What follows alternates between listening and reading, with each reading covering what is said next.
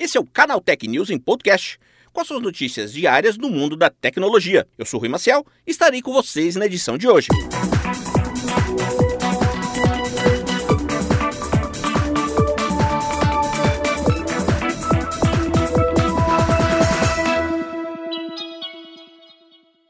O novo relatório da consultoria Counterpoint Research indica que a Xiaomi fechou o quarto trimestre de 2020 como a terceira maior fabricante de celulares da América Latina. A chinesa deteve 6,7% de participação do mercado entre outubro e dezembro, um aumento de mais de 2 pontos percentuais em relação ao mesmo período de 2019. Embora a fabricante ainda não tenha alcançado empresas como Samsung, Motorola e Huawei, em mercados como brasileiro, mexicano e argentino, ela foi a segunda maior do setor no Peru e a terceira no Chile. Segundo o estudo, a Xiaomi foi quem mais se beneficiou das sanções impostas pelos Estados Unidos contra sua compatriota Huawei, que a impediu de utilizar os serviços do Google. Inclusive, as proibições foram suficientes para tirar a fabricante chinesa do radar da América Latina durante o quarto trimestre de 2020. Ela foi ultrapassada ainda por Apple e LG, embora tenha se mantido no terceiro lugar geral no mercado mobile com 7,5% de market share. Com a queda expressiva da Huawei, Samsung e Motorola aumentaram suas margens em relação ao terceiro lugar. A sul-coreana fechou 2020 com incríveis 40,5% de participação,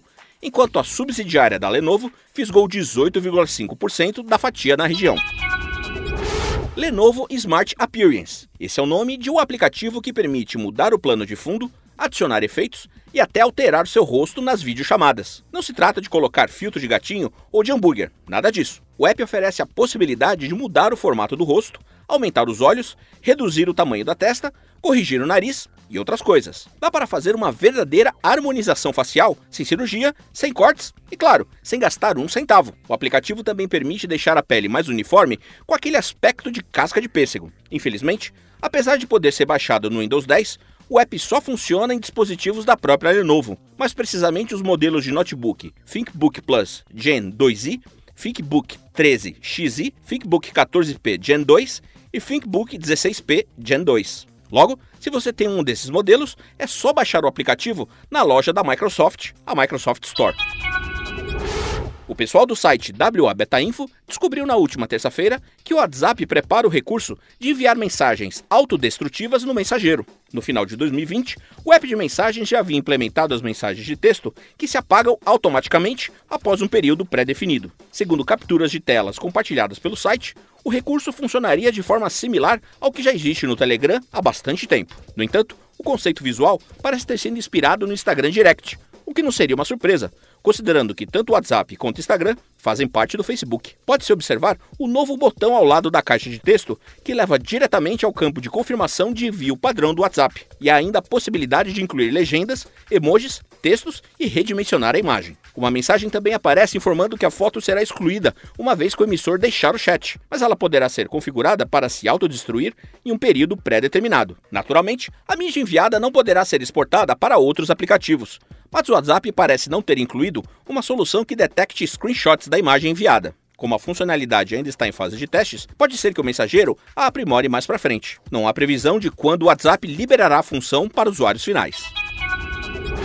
No alvo de governos de diversos países, quando o assunto é privacidade, o Google vem buscando modelos de publicidade que não precisem rastrear os hábitos dos internautas de forma exagerada. E nesta quarta-feira, a empresa falou mais sobre uma dessas soluções que atende pelo nome de Federate Learning of Cohorts, ou simplesmente Flock. O Flock é uma API de código aberto e focada em privacidade. Ela propõe uma nova forma de os anunciantes atingirem seu público-alvo por meio de grandes conjuntos de pessoas com interesses similares, ao invés de fazer isso individualmente. Essa abordagem esconde as pessoas no meio da multidão e usa o processamento do dispositivo para manter o histórico da web de uma pessoa devidamente privado em seu navegador. Os testes do Flock para alcançar os mercados e afinidade nas audiências do Google mostram que os anunciantes podem contar com pelo menos 95% de conversões por dólar investido em comparação com publicidade baseada em cookies. O resultado específico depende da força do algoritmo de agrupamento usado pelo Flock e do tipo de público que se deseja alcançar. O Chrome pretende disponibilizar audiências com base em Flock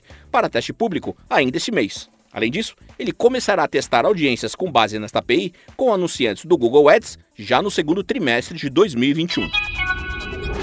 A 99 anunciou nesta quarta-feira o lançamento de uma nova modalidade de corridas em seu aplicativo. Chamado de 99 Mulher, a plataforma permite que motoristas mulheres possam escolher transportar apenas passageiras. A funcionalidade será lançada no próximo dia 8 de março, quando se comemora o Dia Internacional da Mulher.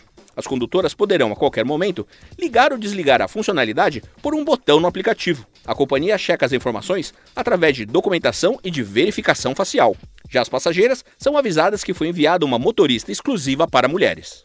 O recurso foi lançado em forma de teste pela empresa no fim de 2019 nas cidades de Santos, Campinas, Goiânia, Manaus, Recife, Fortaleza, Belém e Teresina. No início do ano, foi expandido ainda em fase beta para Macapá, Cascavel, Cuiabá, Juiz de Fora, São José dos Campos, Maceió e Jundiaí.